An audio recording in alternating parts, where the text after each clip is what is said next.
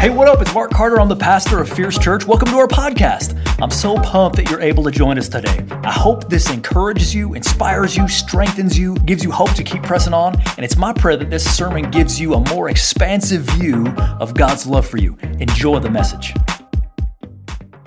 Hallelujah. Hey, welcome to church, everybody. As you're finding your seat, why don't you tell your neighbor, you don't stink, but I think you need a bath. You don't stink, but I think you need a bath. There's this fictitious medicine in the Star Wars universe called Bacta. Okay, Bacta is like this miracle medicine. You spray it on yourself or you dunk yourself in a bath of it and it begins to heal your cells and puts you all back together. Even if dramatic things have gone wrong, it starts to put you back together. God's word is kind of like Bacta. We don't even always know what's wrong with us. We don't even know what's wrong in our hearts. We don't know what's messed up in our spirits, but God's word comes along, and baby, it's just, it's real supernatural medicine. And we, just dunk in it, things that you didn't know needed healed begin to get healed because of God's word. And that's where we're going. I hope you know you didn't come to listen to some mook just give you a talk. You came for a Bacta bath in God's word. So before we get started, I want to thank everybody who participated in the uh, seven day fast that ends today. Thank you for those of you, however you fasted, whatever you gave up or you know forewent or whatever you did. If you participated, it means a lot. And thank you for praying. As we start this year, we want to start it the right way. Also, for those of you who are still wondering, maybe you should sign up for the emotionally healthy spirituality class. There's still time to do it, but it's already half full. So if you're gonna get in, get while the getting's good, go to fierce.church/groups and you can do that. That'll be on Wednesday nights starting February 3rd. Um, so I like extreme stuff. All right, that's just that's just my way. If you can make it extreme, it's a little more fun for me. I like extreme fighting a little bit more than normal boxing. I think it's just cool. And I was just doing some research, randomly looking for things that are extreme. What, what other kind of extreme sports are out there? And some that I found, the first one was crocodile bungee. Let's take a look. Okay, you wouldn't know it, but crocodile bungee doesn't just include bungee jumping off a bridge, but it's into crocodile infested waters. People actually do this. This is a real thing. So I thought that was, hey, I'm, I'm just, I'm wondering how long till the crocodiles get wise. You know, they just start to time this thing. They're like, you morons, I know you're about to jump in here, you know, and they just get them. Anywho, there's also um, volcano boarding. I don't know if you've heard of this. This is where you just essentially jump on a snowboard or get your family on a toboggan and go down an active volcano. Okay? You can literally watch videos of this online. Um, I didn't see any lava like that. I think this is probably a Photoshopped photo, but you can still see people, you know, uh, skating around on what looks to be very hot soil. So um, that's a thing. But my very favorite is extreme ironing. And I love this not only because of the ridiculous ridiculous ways people try to iron, whether it's skydiving. Man, aren't you just hope they don't drop that iron? Like, who's down there? Um, that looks bad. But there's also, you know, you see ones underwater. And in every case, I'm like, you know, just so you know, that's not going to work. Like, the shirt doesn't actually lose wrinkles when you do it that way. But I'm just a big fan of extreme. And maybe I was an extreme kind of a, a, mindset when my wife years ago first told me about the Pioneer Woman. Okay? Yeah, some of you like her. So I didn't know who she was yet. Now I know that she's a celebrity chef. But at the time, she tells me about this Pioneer Woman, and instantly my mind goes to extremes. Pioneer, okay, so that makes me think of what is she on the frontier? Like, what is she doing? Is she cooking in dangerous situations? I'm thinking, like, maybe she's like a little house on the prairie girl and she doesn't have much to work with, but she's like in a shed, you know, and there's snakes on the counter. She got to make bread, you know, and there's scorpions on the ground. Like, I don't know. Like, I'm just going there. I'm like, this is to be great. I'm going to love this show. What is she doing? Well, you know, then I find out she's just a nice lady that likes butter and her husband wears a cowboy hat, so she's a pioneer, I guess. I don't know how that works. And I, you know, I know my wife likes her and I'm sure she's nice, but it wasn't really what I had in mind when I was thinking of pioneer, you know, extreme woman. But we all go to extremes, don't we? In all kinds of areas, we get a little bit lopsided in different places. If you were to talk about extreme sports, maybe that's one of the things that you could say. You could say, extreme sports focus on one thing almost to the disregard or neglect of other things. So they focus on one aspect of ironing per se, but they throw out all logic and they throw out all safety and they just focus on the weirdest ways you could possibly iron. And we do this in different ways. So some of you know this with health, right? Like you're, okay, and I'm just picking fictitious ideas out of the air, but let's just say you could work out every day, but then you find out, you know, that you also smoke every day. And then you're like, I don't know if you know, but that's a little ironic. Um, and I'm not dissing anybody, I'm just saying you gotta, you gotta see the irony in that, right? Or you could have, you know, marriage is something that you really need to keep in balance because there's a lot of things, there's a lot of aspects to marriage. So maybe you want a really passionate marriage, which tends, you know, to include stuff like spontaneity, but if your entire marriage is spontaneous and there's no nothing predictable about it, well, I've just known enough marriages to know that's not going to go very well for very long. Or you want to be a parent that wants to be your kid's best friend but you never want them to respect. You never want to do any kind of discipline because you just want to be so cuddly and close. Well, check it out. They're actually going to not respect you pretty early on. And that's, that's imbalance. It's lopsided because we wanted to go extreme in one area, but we missed another aspect of it that would have kept the thing in balance.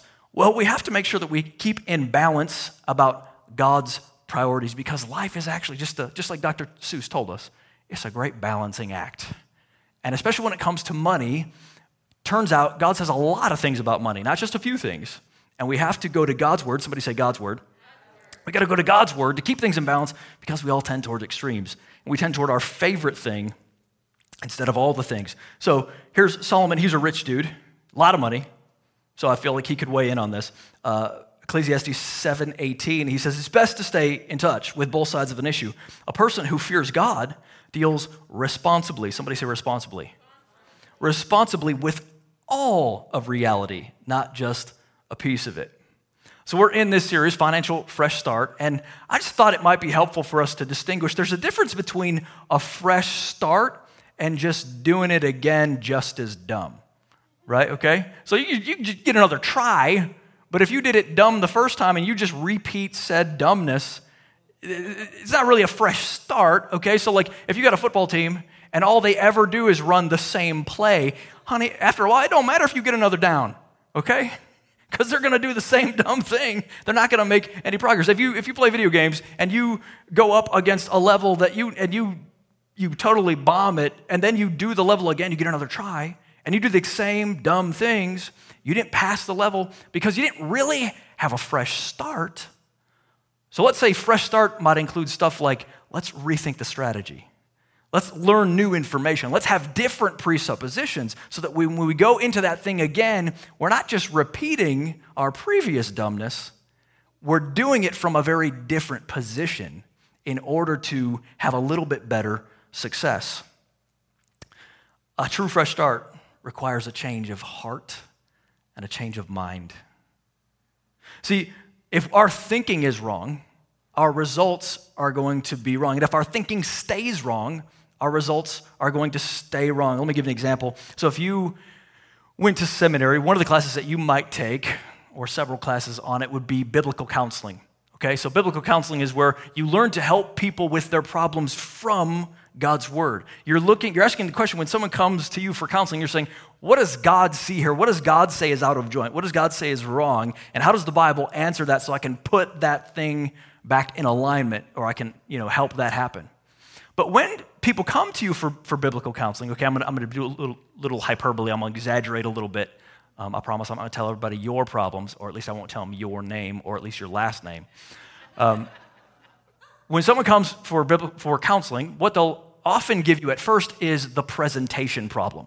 Okay? That means this is the pain point that they're experiencing. And this is how they're feeling. Just like when you go to a doctor and you're saying, hey, here's where I'm feeling pain. People come to a pastor or a biblical counselor and they say, here's where I'm feeling pain. They think that's the problem often, but what a pastor has to do is then probe a little bit deeper, or someone else who's trained in these areas. They have to probe a little bit, they have to ask questions and say, well, tell me what else. What else is going on? Because the presentation problem is rarely the actual problem. Now, sometimes it's related, sometimes it's a part of it, but often that's not really what God wants to get down to and deal with. So, you know, a couple comes and they say, you know, here's a problem, Carter. I just married the wrong person. And that's the presentation problem. I married the wrong person. And as we probe and as we ask questions, it turns out, well, Here's what else is true. Also, you're ridiculously self centered. You can't have a conversation for three minutes without arguing, and you have absolutely no accountability in your life. Any chance that's related to the problem? And it, of course, that is that's the thing that God actually wants to deal with is our heart. So now let's talk about money. We're in a financial fresh start series. When we have money problems or debt problems, what we really have is heart problems and thinking problems. We're thinking about it the wrong way. You got into debt because you think about money wrong, or you relate to money wrong. You had presuppositions that don't lead to success. And so God says, let's change your presuppositions. And how about this? You know, Solomon said they deal responsibly with all of reality, not just part of it. We got to go to God's reality.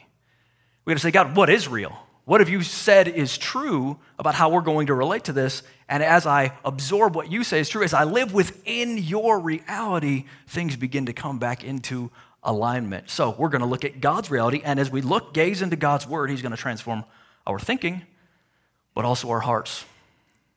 God cares about your and my money because He cares about our hearts. And He cares about who we are. And so he sends us to God's word and says, I've, I've actually given you a lot of answers in here. All you have to do is take a look. So that's what we're going to do. We're going to look around in the scriptures. You're going to get a lot of scripture today, okay? A lot of bacta. And we're going to bathe in it and we're going to get more imbalance. So we're going to talk about the source of money and the danger of money today. Source of money. Here's something you can write down if you're taking notes. Work is the pipeline God uses to get us money, but neither the money nor the job are our source. Work is the pipeline God uses to get us money, but neither the money nor the job are our source. Of course, there's going to be, uh, you know, asterisk uh, examples that we could talk about. Of course, maybe some of you are retired. Maybe some of you, your job is to be a, you know, a parent at home. That's certainly one of the possibilities here. But just let's look at the principle here. God has ordained work as the common way we get money. That's how he gets money into our hands. And God doesn't just care where we work, but who we're becoming while we work, because God is not after automatons. He's after sons and daughters of the living God who are learning to do things as he does them. So, wherever you work or whatever you're doing, God has a plan that he wants to shape you in that environment to become who he wants you to be. We see this even in the beginning, very beginning, Genesis 2 15. The Lord took the man and put him in the Garden of Eden to work it and to keep it. So God takes Adam and he puts him in this already designed place. Have you ever noticed that? He didn't like put him just in a random forest or a random wilderness. God had already made it a garden. He had already given some examples. He, he taught Adam from the very beginning, well, this is what I want. This is what I want you. I want you to bring order here. And I want you to, you know, smooth this over and make this beautiful. Adam, I'm uh, assigning you your work, and I want you to learn my. Oh, I do that because I want you to learn of me. I want you to learn, Adam, how I do things and the way that I would do things. But Adam wasn't just given like a, a, bank, a blank slate and said, Well, you know, I don't care what you do, Adam, just do whatever. Even in a perfect environment, there was work because work was blessed. And God wanted to use work to reveal himself to his creation. Now, Adam was really lucky because he was one of the only ones, one of the only two, that got to experience what work was like before the fall. Fall made work worse, it made it harder. It made it so it was a chore. It made it so it's not always invigorating. But for Adam, at least, man, there's a blueprint. He gets to be super creative, and he knows there's meaning attached to his work as he does it unto the Lord. And I think that there's clues in there for us. See, men and women are most happy when they have meaningful work to put their mind to and their muscle to. And even if they don't particularly consider it meaningful, God still sees it as meaningful when we put our mind to things and our muscle to things. And that's the avenue, that's the primary normal avenue He wants to bring money about in our lives. And here's what we, we have to, oh my gosh, this generation needs to know. Men and women are typically only happy when they have meaningful work to do.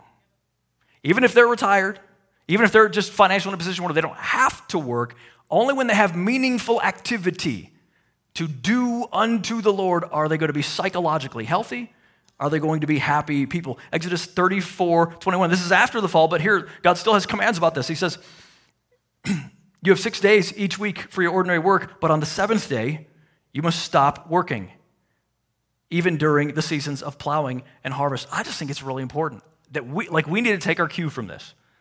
Six out of seven, these people were supposed to work.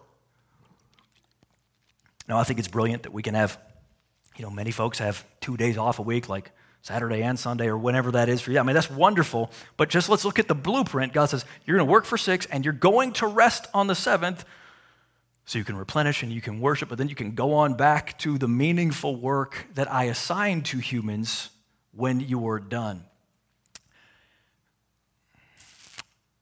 It's immoral not to work if you can. So, unless you have a disability or some other reason that keeps you from seeking employment, we shouldn't get satisfied not being able to work. And I know that most people don't start satisfied. The problem is there's a seduction slowly that teaches us to be okay with less work than our flesh would like. The first century Christians, they totally got this, man. See, they, at first, they were like, I think Jesus is coming back any day. So let's just all wait around. And many of them, especially in Thessalonica, they quit their jobs. And Paul has to write them a letter and says, uh, you guys, there's actually quite a few things that have to happen before the Lord's going to come back, including the appearance of the Antichrist. And so he essentially says, So get back to work. What are you doing quitting your job, going to Bible study all day? Go back to work. You're, you're shaming us with what you're doing here. Second Corinthians or Second Thessalonians 3:10. While we were with you, we gave you the order. Whoever doesn't want to work shouldn't be allowed to eat. Now, Paul's not making a governmental principle there. He's talking about this is within the church, the people of God. This is how you should view it. So even though the government might do things for you if you don't want to work, Paul still says your moral compass should send you toward, yeah, but nevertheless, I'm going to work and glorify the Lord with how I do this so that I don't get in the danger of over rest. I think we got to be careful with this, man. So um, when Kent and I were probably in our late early 20s, I guess. We were moving back up here. We had lived in central Illinois and we were moving back up, and we had the opportunity to move with my parents for one month. Now, my parents live in a sweet place, okay? Like when we would go visit there, we were like, we lived in this little ramshackle little hut thing. I mean, we were in such a, like, we were, in, we were poor, we were poor, poor little couple. And we come here and we are like, this is paradise. Oh my Lord, you have a pool and we're, we, our minds would be blown as we just spend any time there. So the prospect of, you know, staying there temporarily, you know, we had two kids. As we stayed there temporarily, it, w- it would be easy to just be like, oh, now we can relax. But there was something in us that knew better. Because we'd watch so many people, they get to the rest point and then they just, oh, well, I'm good for now. I'm just going to take my rest. And that is a dangerous place to be. And so we just made a deal between ourselves. We said, in 30 days, we will be somewhere else. Like, we're going to enjoy this. We're going to love my folks. We're going to be together. But we are not staying here because it's a trap. It's, it's, it's going to try to mess with our family culture. It's going to try to, what does it do? It removes the pressure from me. Now, listen, men and women, if you're single, um, you were meant to take a little pressure, okay? Mom and dad and grandma and grandpa or whoever are not meant to take your pressure to live. That's why Paul told the Galatians, he said, everyone needs to bear their own load, all right? Because it malfunctions the human. Forget about how it affects everybody else. It malfunctions us if we're not giving ourselves to diligent work. Yo, we need to get back to the understanding work is a good thing. Work is a blessed thing. We're supposed to take the weight of it. We're supposed to, as Jordan Peterson says, carry the rock because suddenly you'll feel like you have meaning. And some, some folks just get so doggone depressed because, dear heart, they ain't working enough. Like they're like, I don't think I do anything. Well, baby, you don't. That's why you feel that way. and God wants you to feel like you contribute, like you do stuff. And that doesn't mean we get, you know, feeling bad about ourselves, but also remember that your conscience can feel guilty as an alarm bell. We live in a generation that just like, oh, no one should ever make me feel guilty about anything. Well, God built in a conscience that is actually supposed to bring about feelings of guilt, not condemnation, but guilt to say, you know, alarm, alarm, go the other way. This isn't what you're supposed to be doing. So we need to pay attention to it. We need to embrace it. And we need to recognize that there's favor on it. And we even need to recognize there's, there's a sanctification issue. You know, when I was a young man, when I was a teenager, I had heard that hard work was a good idea. People told me that was true, but every time I did hard work, I was like, I don't know that it is. and so God had to get me, even in our early years you know, of ministry and early years of marriage, God had to get me into some really back-breaking hard jobs, 10 hours a day, to essentially lovingly beat the lazy dog out of me and help me, like, you know, you go home after a 10-hour day of working on the railroad, you're like, oh, that really, oh man, I just beat the, beat the heck out of myself. But then you also have this little thought, but it kind of feels good. Kind of feels like I did something. Kind of feels like, you know, I'm doing what humans are supposed to do and, I'm bringing all I got for the king. And especially young men, that is a really important feeling to have. And we got to enforce that among our kids as well. We got to, we're supposed to carry the rock, yo. And for some of us, we have to pay attention if you're in a little cushier place that you're just not phoning it in because that doesn't glorify the Lord either. When you can just coast, you know, I, I had a buddy tell me once, we were, we were working at this I think it was like a Staples or something. He said, The best way to pass the day is just carry a hammer around like you're doing something. You know, that was his way of getting out of work. People won't ask you if you're carrying a hammer. And if you're in a place where you can just carry a hammer all day, but not really get the things done that you were hired to do, that's bad. That isn't glorifying God with all that you have. Colossians 3:23. Whatever you do, work at it with all your heart as though you are working for the Lord and not for human beings. So I don't want to be disrespectful to anybody. But dear heart, don't don't let ourselves fall asleep even just because you can do something so functionally that you don't even have to pay attention anymore. And and don't mooch. Like don't be, you know, I'm not trying to be mean, but don't be a mooch. Don't just lean on other people's gifts and their exertion of energy. And even if you're retired, I really believe you ought to start every day with a vision. Like even if you if you don't have to go to work, okay, well wake up, don't just check social media. Don't just see what's on TV. Like have a vision from God. Even if all you're gonna do all day is pray. Like do something, God, it's, it's important. I'm alive for a reason here. You meant me to carry this rock, even if no one's giving me money for it anymore. Still, I'm doing it unto you. Because work is ordained of God, dude, we should be doing it with excellence. We should be taking those jobs that we don't like and getting better at something and moving that thing forward. So many of you are very smart and you've got a job that you, you know it's not your favorite job okay? But you can still learn stuff. You can still practice godliness in that job. You can still say i'm going to use it utilize this job just to just to serve people better. I'm just going to do it just to like learn how to be compassionate toward people i don't necessarily relate to. All of that is a part of glorifying god you should use those times to grow in skill we got to not start with oh i wish i had the perfect job well adam didn't even get a vote God just put on this is where you are. Learn to do this. Learn to do it here and learn to do it well.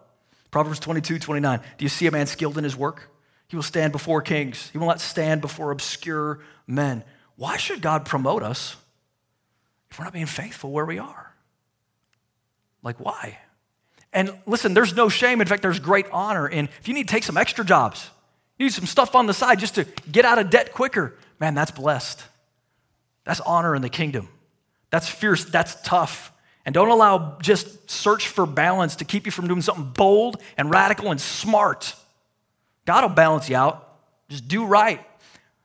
Proverbs 12, 11, whoever works his land will have plenty to eat, but the one who chases unrealistic dreams has no sense. Let me just clarify that I'm a dreamer, okay? I'm ready to believe God for big stuff.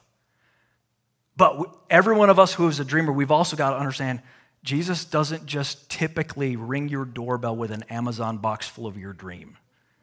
All right? He says, start where you are. And some of us, you're discouraged because you're not where you want to be yet. And God says, go back to being faithful with what I've already given you. That is the path to where you want to go. Whatever I'm going to bring is going to be the next thing after you're faithful with this thing. Why does God do it this way? Because God does want us out of debt. God does want to prosper our finances, but He wants to prosper the whole man and woman, not just our bank account, not just your card. He's trying to create sons and daughters. So, work is the pipeline God uses to get us money, but neither money nor the job are our source. It's a balanced biblical reality. God wants it super clear that He is the source, and He wants us to think about it. He wants us, even in our jobs, He wants us to remember God is my source. I'm glad that I get to be here, or I'm not so glad that I get to be here, but God is still my source. It's not the work that is the wellspring. And why, why, why does Jesus concerned that we care about this? Because he knows it's super like humans to transfer our allegiance to money or the job as soon as you start to get some money. Okay, so Kenzie and I started out, we were, and I thank God for this. I know it sounds weird, I'm not trying to be cavalier, but we're just really, we are dirt poor, man. Like y'all have heard the stories. We were dirt poor, and I'm thankful that we were because when you're in that stage, you know all you really have is God. You know what I'm saying? You know this is not enough for groceries this week. So you start praying. And, and God comes through again and again and again and again. But when you start to get some money, it starts to cool you off to that desperate need for God. And there's a trick in there. And you can begin to think, oh, this is, this, is, this is what helps me. This is what keeps me safe. This is what keeps me okay. That's why Jesus said, Matthew 6 24, no one can be a slave of two masters. He will hate one and love the other. He will be loyal to one and despise the other. You cannot serve both God and money. And I think we, let's just hear this. If you have money, you are in that war, even if you don't feel like it. That, is, that, that villain is not going to stop fighting you for you to put your faith in it rather than in God. And when I say villain, I don't mean money is bad. I mean the, the suggestion that money is your, is your help, is the one that holds you up. He says, This is why I tell you not to be worried about food and drink you need in order to stay alive or about clothes, your body. After all, isn't life worth more than food? And isn't the body worth more than clothes? Look at the birds. They don't sow seeds, gather a harvest, and put it in barns, yet your Father in heaven takes care of them. There it is. Did you hear it? This is a lesser to greater argument. He takes care of them, He'll take care of you. But notice, He's the source. I think the birds, like, they don't just sit there in their nest, they actually go look. But God is the one who gives it to them. And God is the one, if you have an income, or you have some way that you're paying the bills or whatever, let's all just give glory to God. That's God giving that to you. Even if you're working hard, it's still God. God is the one who's, in His mercy, lovingly routed it to you. And according to Jesus right here, it's kind of a sign of unbelief if we're not giving God the glory for that instead of something else. So I really believe like one practice that we could do practically this week is you could walk into your work or you could log on however you do that. And as soon as you get there, or as soon as you log on, just say, You're not my source. Hey, I appreciate you, job, appreciate you, money, but I just want to I want to remind myself and every devil in hell, you are not my source. And if you walk into a job you don't like, you can say, Well, bless God, I have a job. Um, I don't, I'm not particularly fond of this place right now, but I still give God praise that He's using it as a source for me of income that is really from Him. And He's teaching me service, He's teaching me wisdom, He's teaching me how to love people, and He has me here for a purpose because God is working His purpose in my life, and He's all wise. How many think um, you needed a little Bible Bacta today? You think, can you think of somebody that you're going to share this with? Good. Well, don't just think about them, think about you. So, um, we have the source of money, but also the danger of money. So God uses my money to solve some of my problems, but money is always trying to fool me into the illusion of self sufficiency. It's true that money does solve some of our problems. I mean, God uses it to do that. Ecclesiastes 7 11. Wisdom is even better when you have money. I like that that's in the Bible. hey, you got some wisdom? How about some money too? Yeah. So that, you know, that's godly. Wisdom is even better when you have money. Both are a benefit as you go through life. This is why we have savings. Like this, this is why Jesus told us. He said, You're going to have many dark days, just so you know, and money's going to help you with some of that. It's just to, because you had some money in the bank, you can just bail yourself out right there. And, and that is from God. But here's one that maybe we're not considering. Money is great when you're burnt out. And life burns us out. And this past year has burnt us out and we all get burnt out. We all get like, oh, this is too much. Do you know that it's godly for you to enjoy your money to refresh and to replenish? Yes, it's all God's. Yes, God is our source. Yes, He wants us to be wise, but He also actually does want us to enjoy our money. Ecclesiastes 9 7 says, Go then, eat your bread in happiness and drink your wine with a cheerful heart. How many are going to practice that today? I don't know if you're going to drink wine or Tang or whatever you're going to drink, but go home and, you know, you're going to practice this scripture right here. For God has already approved your works, New Testamentally, theologically, we're talking about in Christ there.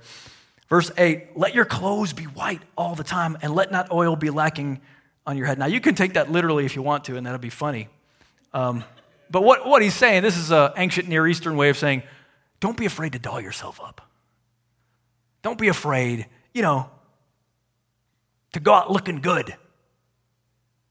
Feel nice about yourself. Spend some money. Have some nice things. Enjoy it. There's a replenishment of the soul in that. Enjoy life with the woman whom you love all the days of your fleeting life, which God has given you under the sun, for this is your reward in life.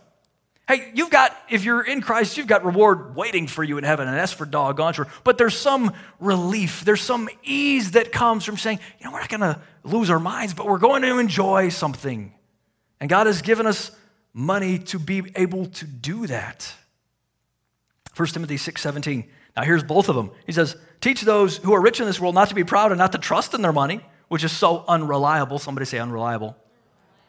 Their trust should be in God, who richly gives us all we need for what? For our enjoyment. He gives it to us for our enjoyment. Hey, not only is there nothing wrong with it, but it's right and worshipful. Look, if God has made you enjoy golf and you go out golfing and you're out there with the Lord, God says, enjoy this. Don't feel bad about it. Enjoy it. If you're, you know, a techno geek and you like new gadgets from time to time, God isn't wanting you to feel shame about it all the time. He wants you to enjoy it. Ladies, if you just want to buy yourselves flowers or hire a service that delivers them to you and you don't know who it's from.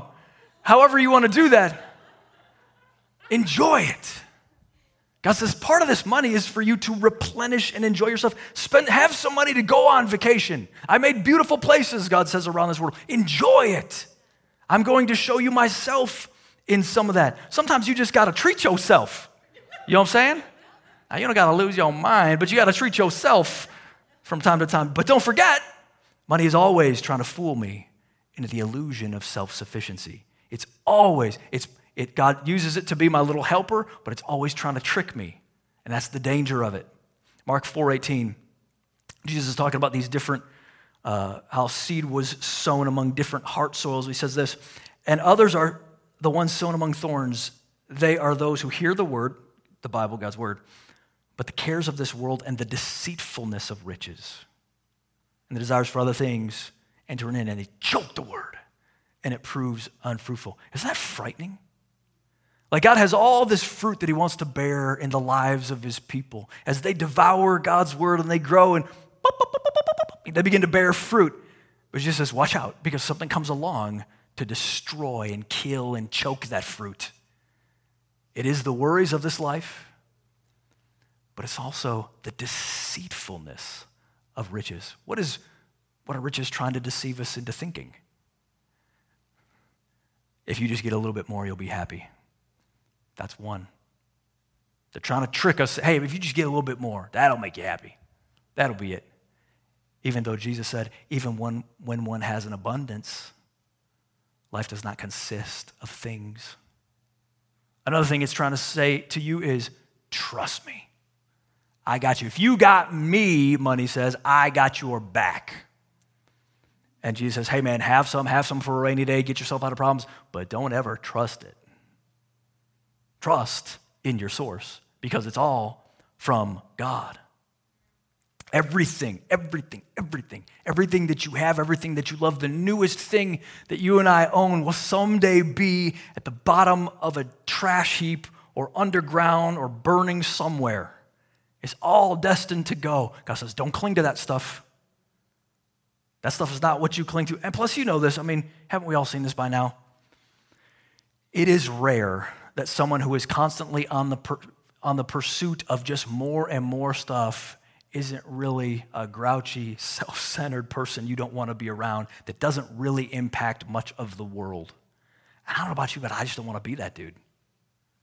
I want to be free from it. I want to be able to use it as God directs without it having a hold on me. So let's just decide we're not going to trust money. Here's one more idea we need to get down money can numb us to our need for God. It is, it, it's very good, it's very helpful, solves a lot of problems. God uses it, wants us to enjoy it, rest with it, but it can also numb us. So let's just be careful. Let's just know. Mark 10, 17. And Jesus was starting out on his way to Jerusalem, and a man came running up to him, knelt down, and asked, Good teacher, what must I do to inherit eternal life?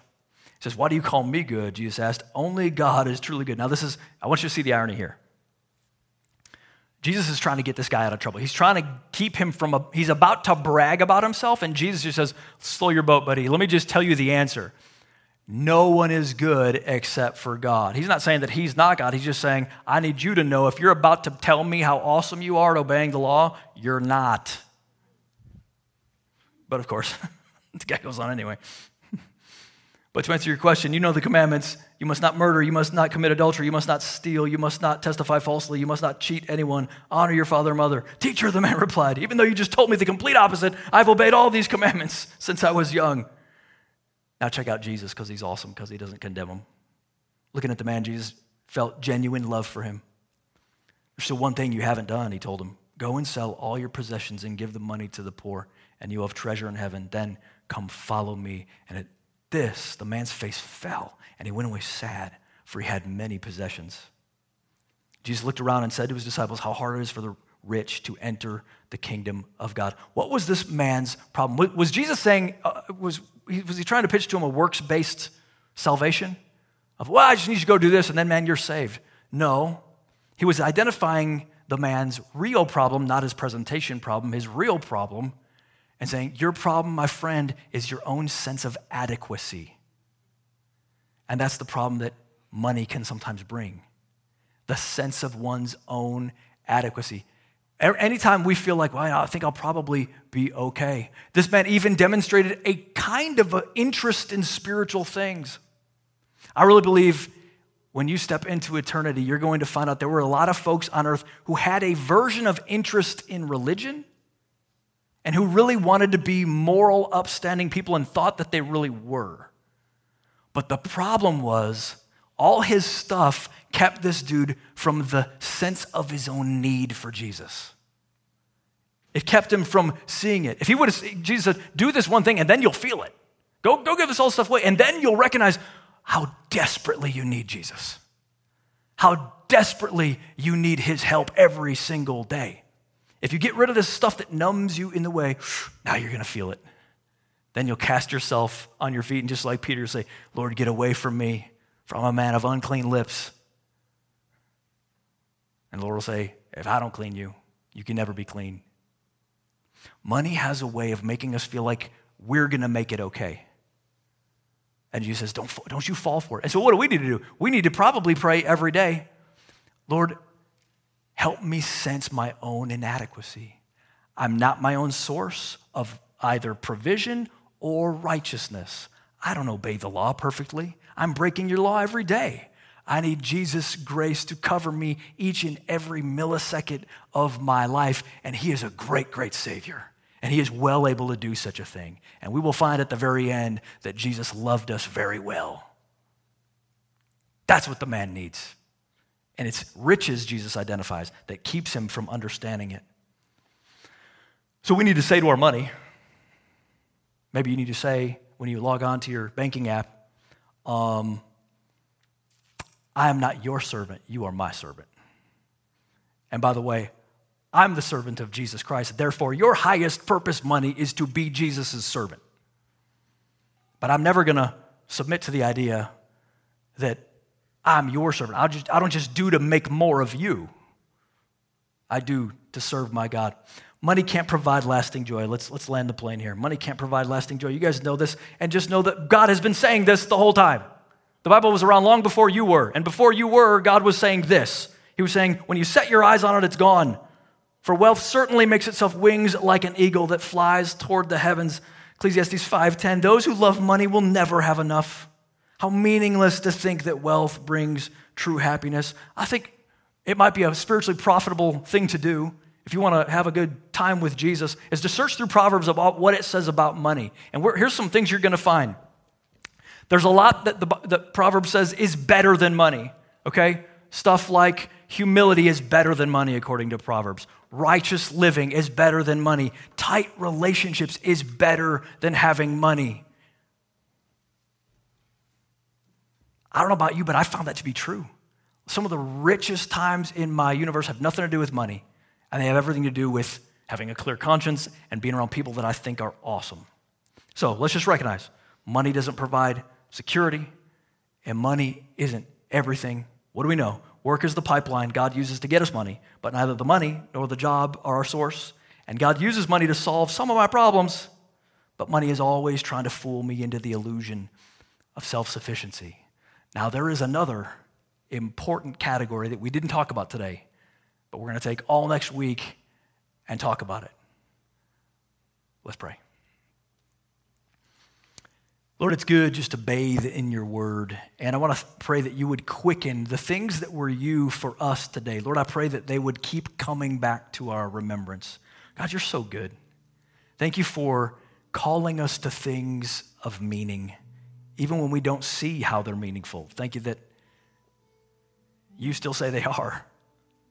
Lord, I pray that you would help us to recognize your activity in our work life, that you are using it to transform us into your image.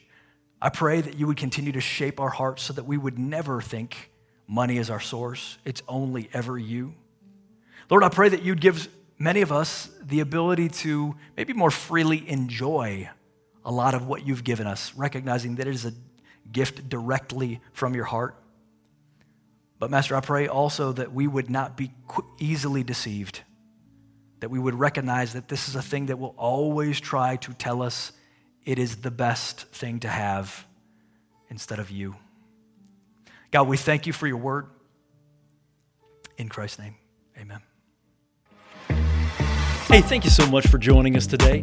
If you don't have a home church and you're looking for a Bible preaching community that has its heart set on passionately knowing Jesus and being his witness in our generation, check out Church. We'd love for you to join us either digitally or in person. Also, if you're looking for leadership development related content, don't forget to check out the Fierce Leadership Podcast, available wherever you get your podcast from. Special thanks to those of you who give generously to support this ministry. It's because of you that this is possible. You can click on the link in the description to give now or visit fierce.church for information. If you enjoyed this podcast, why not subscribe, share it with your friends, click on the share button, take a screenshot, and share it on social media or wherever you would share such things. Whatever challenges you're facing, I know you can make it. Don't give up. Hang on to Jesus. He won't let go of you. Jesus loves you so much, and we love you. I hope someday we get to meet in person. Thanks again for listening.